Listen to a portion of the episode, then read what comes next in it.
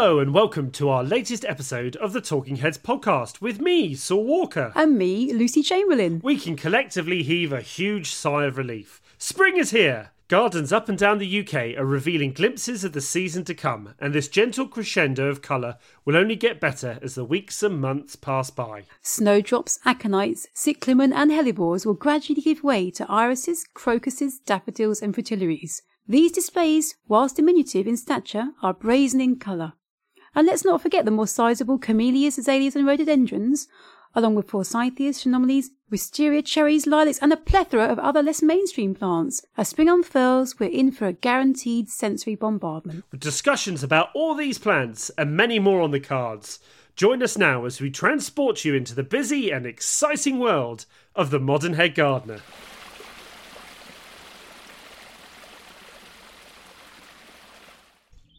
So, welcome to another episode of the Talking Heads podcast with me, Lucy Chamberlain, but sadly not him, Saul Walker. Poor Saul is actually laid up at the moment in a lot of pain, so send him your warm wishes. He's cricked his back. I don't know how, I haven't spoken to him a lot about it. I've just exchanged a few text messages, but the poor guy's been laid out, very bad back, and um, I wish for him to have a very speedy recovery uh, and I hope he's not in too much pain. And maybe, if you're so inclined, you could send him some good wishes. When I was editing Grow Your Own magazine, I sat next to the lovely ladies on the editorial team of Soul and Spirit magazine. Uh, there's such a thing as cosmic ordering, apparently. So if any of you have got any skills about how to cosmic order souls back back into alignment, then uh, apply those skills right now, and I'd be very grateful. In the meantime, I thought I would walk you around my kitchen garden at home, the 40 by 40 foot space that I pour all my hours of labour and love into. Very much enjoy this space. You might hear there's some gravel under my foot. I should try and pick up that sound for you right now. There you go. Can't get better than that. That's a bit of authentic gravel walking in the Fingringhoe area. So, that's that done. I'm walking around the kitchen garden and I thought I'd give you a very quick tour because things are moving, things are bursting, buds are breaking, flowers are blossoming. I've been sowing, um, I've been transplanting. There's a lot going on. And yeah, we've got this chilly spell upon us at the moment. I'm recording this on a Wednesday, and tonight it's due in Colchester to go down to about one degree. Maybe some uh, predictions are saying it's going to go into minus numbers. So I will be talking about how I'm going to prepare my plants for these next few nights.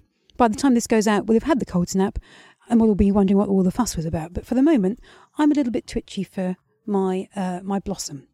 So I'll talk about that. Where's a good place to start? Well, actually, if you are following me on Twitter, uh, oh, and Instagram, actually, I think I put this on Instagram too, you'll know that I have repositioned my asparagus because it was in a border that was edged by uh, what we call our woodland garden very grandly. It's not really, it's just got a few bluebells and bits and bobs in it, but it sounds good, doesn't it? Um, so our woodland garden has got ground elder in it. And in the perennial veg border, which edges this woodland bed, the ground elder was coming through. I had put a barrier to the back of the perennial veg border, uh, two layers of weatherboarding, uh, so we've got a barrier vertically about 60 centimetres deep, but the ground has popped over the top. So I need to amend my um, defences against ground elder. But in the meantime, it was obvious to me that the asparagus bed and the rhubarb, which is what's in those perennial veg beds, was in the wrong place because if I want to try to control the ground elder, I can't dig over the bed because the asparagus and rhubarb wouldn't like it. So what I've decided to do is actually move the asparagus and later the rhubarb to a different area. So then it means that, that that bed that's edging the woodland garden, we can go through it with a fine tooth comb every winter and get out all the strands of ground elder that we need to. And it's much more sustainable as a, a growing area in that way. So, so yeah, I'm looking at the moment of my gooseberries that are just leafing up, my lovely fan train gooseberries. And in front of them now are about 20 crowns of uh, asparagus. I hope they've move successfully. I'm not going to crop them too heavily this year, if at all. I'll see what the size of the spears are as they come through and take my decision from there.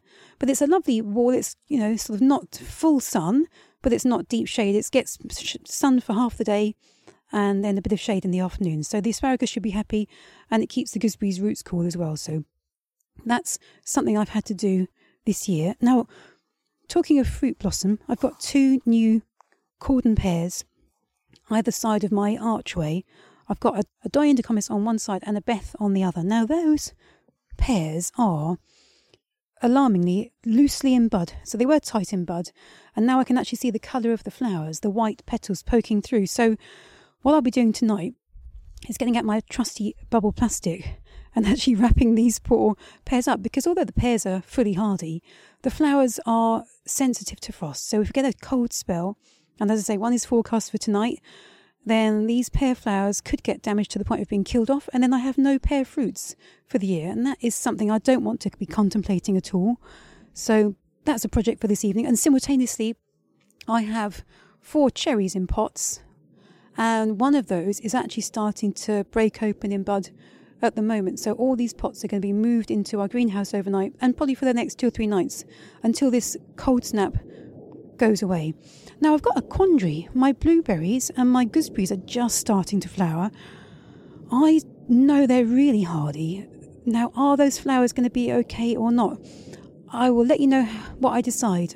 I'm either going to have to cloak the whole lot in some bubble wrap or some old blankets, or I take my chances. I, I'm tempted to use the blankets because one night of forgetfulness and, and overconfidence can undo a whole year's worth of growth. So I probably will cover those over too, but it's an awful lot of work. So we'll see how we go. Walking down the path, I very uh, excitedly, and I think many of us did this when we had about a fortnight ago some lovely, lovely hot days, way into the 20s in some parts of the UK. Uh, I planted out my spinach under some glass cloches. So this is annual spinach. I grow a variety called Amazon, which is so prolific. It's wonderful, and I love the buttery texture of annual spinach. I do grow the perennial spinach because it's such a good doer. It just crops its socks off. But the leaves are they're very palatable, don't get me wrong, but they're not quite as soft and buttery as the annual spinach. So I have eagerly planted out four cloches worth of my annual spinach. It's about 40 plants here altogether, they're all spaced out. They're on the gla- under glass cloches, so they've got a lot of protection from um, the cold. Glass is a very insulating material compared to, say, polythene or bubble wrap or something like that. And what we've done temporarily, again, for these cold nights, I just covered the whole lot over with an old dust sheet or two. I think we've got two here. And the spinach is hardy, but they were young plants that were in the greenhouse, and I've only just hardened them off. So just a little bit of protection just to nurture them through. It, if you look out of our neighbours looking out of their bedroom window, onto our garden, we'll see a beautiful floral um, bed sheet laid over my spinach at the moment. So I'm not quite sure if they think that's attractive or not. I'll ask them when I see them later. And I'm going to just rummage. You might hear some wonderful sound effects now. Ah, right. Now, what I've done, I have just buried my head under my cover for my fan trained peach. I've got this peach Rochester, and oh my goodness, it is such a good doer. It's trained as a fan, it's against two fence panels.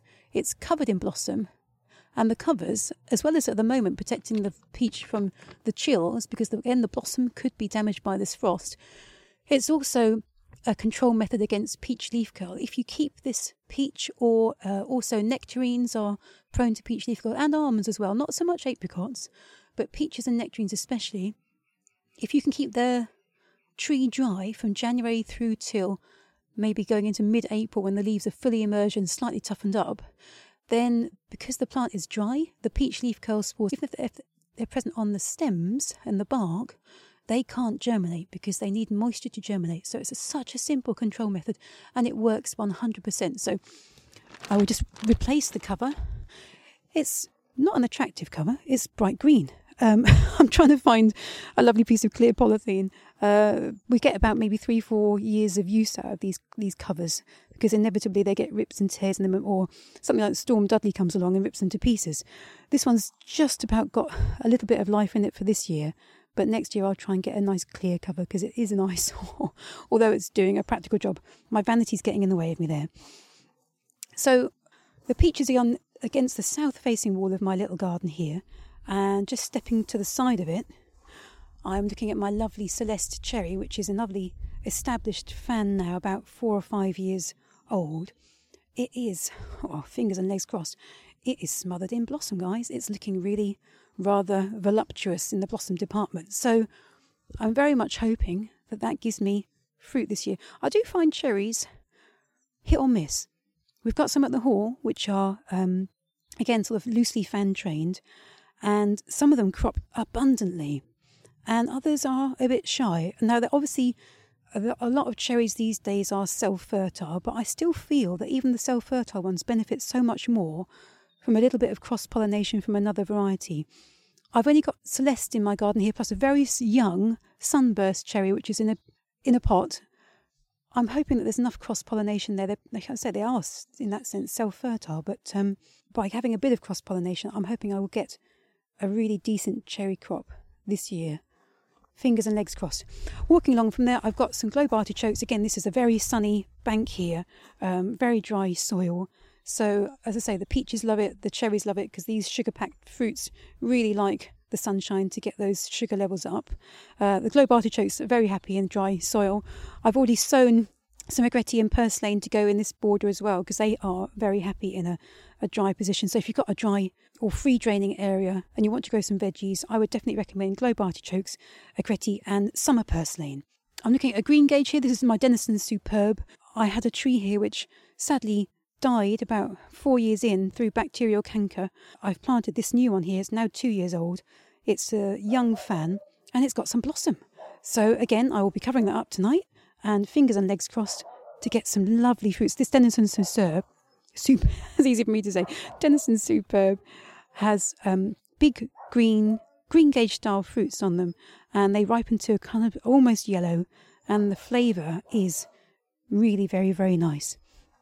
So again, still just looking at the sunny side of my garden here, I've put in uh, in the autumn some Aquadulce Claudia broad beans. They are now flowering. They're not as tall as they are in most years, and do you know what? It's because of Storm Dudley and Storm Eunice moving through. I lost quite a few of my broad beans to the wind, wind rock. Broad beans um, sown in the autumn uh, on my sort of sandy free draining soil can be quite successful, and I do it every year, and normally I have great results. This year, because of the wind rock, the plants now aren't really sort of supporting themselves. They're not stretching up with the height. Normally, Aquadulce gets to a good metre high, at least, if not more. These plants are still flowering really well, but they've just not got the height because they're scattered. There's a few gaps in the bed. And I think it's because they're plants naturally, you know, if they're planted in a grid fashion, they will draw each other up. Yeah, they're lacking in height, but not in flowering capacity. So, still hoping for some beans. Oh, then I've got my favourite broad bean, De Monica, uh, which is a, a, spring sowing, and it often crops maybe a week or so behind that Aquadulce. So, if you don't like doing autumn sowings of broad beans. For example, if you've got heavy soil, or if you just find that they rot, if you're in an area where you're inland and you get really harsh frosts, for example, they might not make it through the winter. So, a sowing of De Monica under glass in February and then transplant them out during March will give you a really early broad bean harvest. So, that's a, a top tip for me. I'm just going to go past my tulip beds. They're looking rather lovely. The box plants, uh, you may remember if you're regular listeners to the podcast, they had they had a bad attack of box moth last year. Now the box moth caterpillars will be overwintering on these plants. I have got some control methods up my sleeve, so I'll be talking about those in later episodes of the podcast. For now, I'm looking at them. Their green buds are bursting forth. They were almost defoliated last year, so they're looking a bit thin, but the new growth is looking very promising. And as I say, I'll report back later on my box moth controls. I've got some blueberries in pots alongside the blueberry bed. Uh, this is going to the shadier side of the garden now, although it still gets a good, you know, half day sun. So the blueberries are full, absolutely full of blossom. And as I say, I might need to protect those tonight. Alongside those are my summer raspberries, all tied in, looking rather lovely, all budding up now, nice and green. My autumns are just starting to burst through as well. So things are looking very promising in my raspberry department. I've got troughs of strawberries, some outside, I'll talk to you about the ones in the greenhouse in a moment because they are really doing something exciting. And then against one of the north walls here, so it is more shade, I've got a black currant that's splayed out. It's just starting to come into growth. Normally with black currants, you're meant to prune them back really hard, but I'm experimenting with this one and tying it in as a fan. Now, the idea with black currants is they crop really well on wood that's one and two years old, and then as it gets older, the vigour of the wood and the cropping capacity dwindles. So the theory is that actually you prune black currants quite hard, taking out a lot of wood each year to encourage that new one and two year old wood to come forward. In this plant, I've tied in some stems that probably now are well into their fourth year.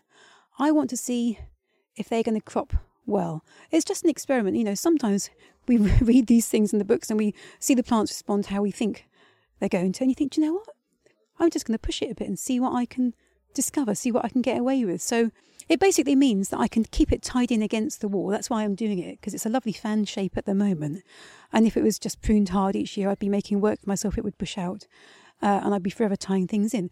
This, because it's an older plant and it's got more established stems, I can tie them into the wall, space them out nicely. It looks really lovely. Uh, whether it gives me a good crop or not, time will tell, and I will obviously report back. So I'm just going to walk into my greenhouse, which is my where I've been spending a lot of time lately. I've had the odd beer in here with my husband the past few nights. it's been very pleasant. I can thoroughly recommend the greenhouse as a social space as well as a practical utility area. Oh, it's lovely and warm in here. It's been a bit chilly of late, as I say, and it's what are we on thermometer? Let's just reset you. We've, we've got a bee keeping us company here, so if you hear some buzzing, it's not me, it's the bee. Oh, 25.3 degrees at the moment, that's rather pleasant. And um, this is my lovely cedar greenhouse that's now, and it's, is it three years old? It might even be longer than that, but it's, uh, oh, it's such a heavenly place. If you're lucky enough to have room for a greenhouse in your garden, doesn't need to be a flashy cedar one like this one. Uh, any greenhouse is just such a great area for growing stuff, getting a head start on the season when all outside you're still a bit grim and a bit cold and damp, and you can just uh, come out here, sow, potter, cogitate, have a beer of an evening, whatever you want, a cup of tea. We've had many breakfasts in here and elevenses and all sorts of stuff. So yeah, I do love my greenhouse. I've got a heat source in here. I've got uh, how many plug, plug sockets? So we've got four plug sockets. They're all being actively used at the moment. Uh, I've got a propagator on the go and a couple of heat mats. I really like heat mats because some of my pots are quite big or quite irregular shapes. And actually, it's quite good also having the heat source at the bottom and then the top growth is allowed to just acclimatise to the air. Propagators uh, if you need to keep the lid on, plants can get a little bit lush and a bit stretched and a bit almost too soft. And then the transition for them to go from indoor life to outdoor life can be a little bit tricky. So I do, as I, I have my heat mats and a closed case propagator. So in the propagator, I'm looking at things I've sown really early, such as parsley, um, celeriac, celery, and of course chili peppers, which are notorious for requiring a long growing season uh, I've also got some tomatoes. I've sown my greenhouse tomatoes for in here. They're looking a couple of inches high now. And actually, some tomatoes I sowed way back in, what's the label say? 16th of February. I do now grow some called Losetto, uh, and there's many of these dwarf varieties available. I love Losetto. It tastes really nice. It's just a tiny little red cherry tom. I grow it in hanging baskets, and I actually hang them from the eaves of the greenhouse. The great thing about this is that they don't take up any floor space you don't need to worry about them going outside because they're so compact, and you can get a very early season of tomatoes, a very early picking of tomatoes. Last year, I picked my first red tomatoes in here from these Losetto dwarf plants on the 2nd of June, which for me is pretty good going. So I'm hoping to be pretty much on track with something like that again this year. I've got some aubergines that I picked out and some chilies. Uh, I've got one called Devil's Brew, Reggae, um, my aubergines, I've got one called Jewel Marble, and Black Beauty, the traditional big black form, a chili pepper called Sparky. What else have I got? Jalapenos. This is another chili hot lemon, Friggitello, which I think I think is a sweet long pepper. Yes, yeah. Uh, Hungarian wax, which is one of my go-to chilies because it's not too hot, but it's a lovely fleshy chili. And red cherry, which I do like to stuff with a, a nice cool cream cheese. Oh, and some habaneros just to liven things up. Because we do like a nice hot chili every now and then, don't we? I cooked a curry last night and I call the call the eating of it chili roulette because I put in all sorts of diced chilies in quite decent sized chunks and I put them in at the end of the cooking so the the heat of the curry sauce is quite mild, but the actual chili peppers have still got lots of bite to them. And on one of the last mouthfuls, my poor husband, I think he must have had one of the habaneros because he got a little bit tight in the throat, shall we say, and his eyes watered ever so slightly. So, uh, yeah, I do love my chili peppers. I've also got things in here like lettuce, American landcress, winter purslane, summer purslane, coriander, got some turnips. So, oh, I've got some calabrese, some some summer cabbage. Uh, so these are all hardy crops, basically what I'm describing at the moment. They're ones that I sowed way back in February or March. The spinach has been transplanted out into the garden and the broad beans, but everything else for the moment is still in the greenhouse because of this cold snap. But ultimately, they'll be going outside um, under cloches or potted up to be grown on in here to full size very, very soon. I'm very excited about my strawberries. My strawberries last year were one year old runners that I potted up and grew on, grew 12 different varieties. This year, it's their second year, and oh my god, they are smothered in flowers. I'm very excited. In particular, I've got three in here. I've got one called Vibrant, one called Christine, and one called Corona. These are all early strawberries. So they're grown in troughs, about a metre long troughs. I've got six plants in each. And what I've done oh, way back, about a good month ago now, I bought them in here to force them on because all these early varieties are genetically predispositioned to want to flower early anyhow. So I've just hastened up the uh, the time frame a little bit by moving them under glass. It's not heated in here, apart from the propagators. It's all a cold greenhouse. But they are now flowering their socks off, and the size of the flowers is phenomenal. The number is great. I have to hand pollinate them because strawberries are, although they're a self fertile plant, you do need to dislodge the pollen from the male flower parts to the female uh, in order to get a, a fruit, but also a, a regularly swollen fruit. If they aren't pollinated properly, you get these misshapen fruits and they're all lumpy, bumpy things. So I'm coming over here, running my hands over my strawberries, caressing them. Uh, I hope no, again, I hope the neighbours don't see me do this kind of stuff, but if they do, and if you're listening, that's what I'm doing. so um, I've got some chervil in here and some basil that I grew as micro leaves. Now I sowed these back in mid February, they're not really micro leaves anymore. They're they're so abundant. They've become macro leaves. They're really big, uh, especially the chervil. My God, it's romped away. Uh, this is chervil, something I've not grown before. I've eaten it, never grown it. It germinated like mustard and cress. It was fantastic. I would definitely be growing chervil again. The flavour of it is something between dill and tarragon. It's that kind of aniseedy, lemony, lovely, lush green um, leaf. It's very, very nice. My basil I cut a couple of days ago. I had my parents come round for Mothering Sunday and my mother in law, and we had a fish platter from Mersey. We're just down the road from Mersey, uh, which is a lovely little fishing area. Fish platter, and I did a, a salad with some tomatoes. Sadly, shop bought tomatoes, but the basil for my dressing was from my micro leaves in my greenhouse. so that's my tiny little claim to victory um, for homegrown crops being used in the garden in 2022. We're already doing it. I've got some carrots in the box. I also carrots in the wine box. Uh, an early variety like Amsterdam Forcing. I think these are Nantes. Yeah, Nantes five. Uh, they were sown way back in. Again, I had obviously had a sowing frenzy mid February.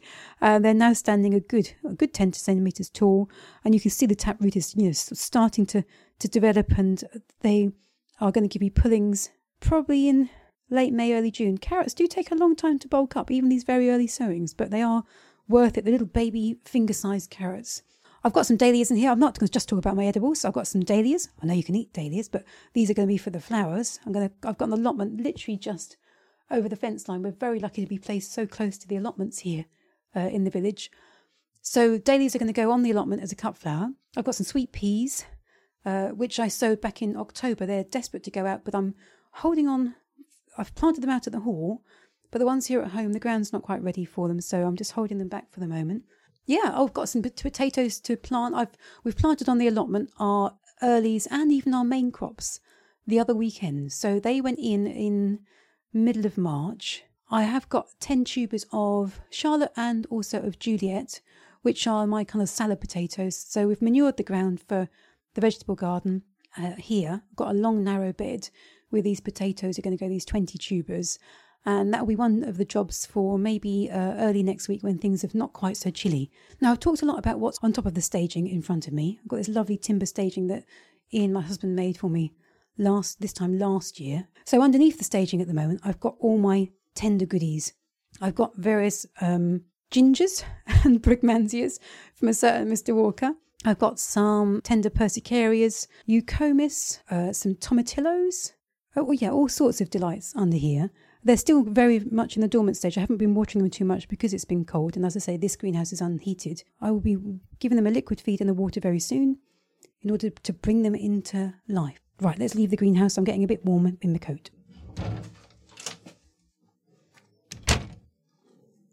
I've just got a couple of minutes left to talk to you about other things that I've got out here. So I talked very early on in the podcast about the sunny, lovely sunny side of the garden, although it's not sunny today. So you know, that can't be helped. I'm going to go on to the shady side again, and that's where I have my brassica bed. Um, and again, when I say shady, you know, this is it's an open site, so it does get some sun, but it doesn't get the great amount of sun that the south and west facing beds and walls do. So for the half of the day, it gets sun, and then the other half of the day, it's in more shade. So this is great for things that require a, a cool root run. So my celery celeriac will go over here. Uh, the brassicas they're very happy because they're leafy. I grow lots of kale, lots of um, cabbages, love a Savoy cabbage. They'll all go in this area. I will manure it and add nitrogen because brassicas do love a little bit of nitrogen. So that will feed them and keep them going. Brassicas are in the ground for a very long time, these winter forms.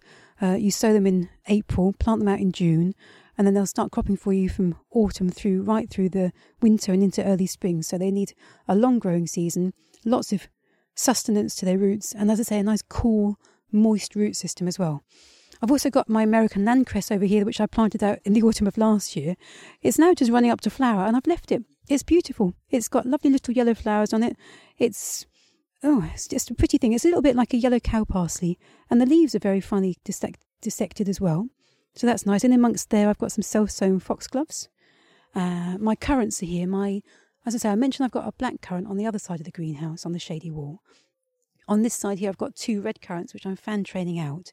They're already flowering, so again, what do I do with the flowers tonight? I will keep you posted. Um, yeah, anything like a currant or a gooseberry, if they're sour fruits, bear in mind that they don't require a huge amount of sunlight. They're quite tart and sour by their nature, so therefore they can tolerate a more shady site. The rhubarb, I'm just looking at the two forcing pots here. Let's lift the lid up and see what I can find. Is there anything growing through? I've already obviously had one pulling. Oh yeah. Whoa, look at that. Beautiful. Hmm. Coming to a rhubarb crumble near me very, very soon. Okay, well that's a very quick tour of my fruit and vegetable garden at home here. We'll be revisiting these areas as the summer goes on and I can keep you updated on the progress. And I'll put some pictures up on social media about the things I'm talking about so you can see for yourself, although I'll try and paint a picture with my words as best I can. Hopefully, well, very much hopefully, Saul will be back on track for a podcast with me next week. But in the meantime, thank you so much for listening and have a great week in your garden. With today's podcast at an end, we hope we've given you a glimpse into our respective gardening lives. Spring is such an incredibly crucial time in the garden, so stick with us over the coming episodes as we guide you through the key tasks of the season. Whether it's propagating seeds, planting up borders, thwarting weeds, or wielding those secateurs, we'll ensure your gardening season remains on track with our guidance and encouragement. And if you've enjoyed listening to us, we'd love you to leave a review via your preferred podcast provider or on one of our social media platforms. Interact with us via our Twitter accounts at Gardening Saul and at Head Gardener LC. Lucy is also over on Instagram, again, Head Gardener LC. If you feel so inclined, you can even support us at buymeacoffee.com slash talkingheads. Your support would mean so much to both of us. Spring offers some of the most exciting transformations. Within weeks, the muted landscape around us will become ever greener and more floriferous we are in for an utter treat. So, until the next episode of Talking Heads, goodbye. goodbye.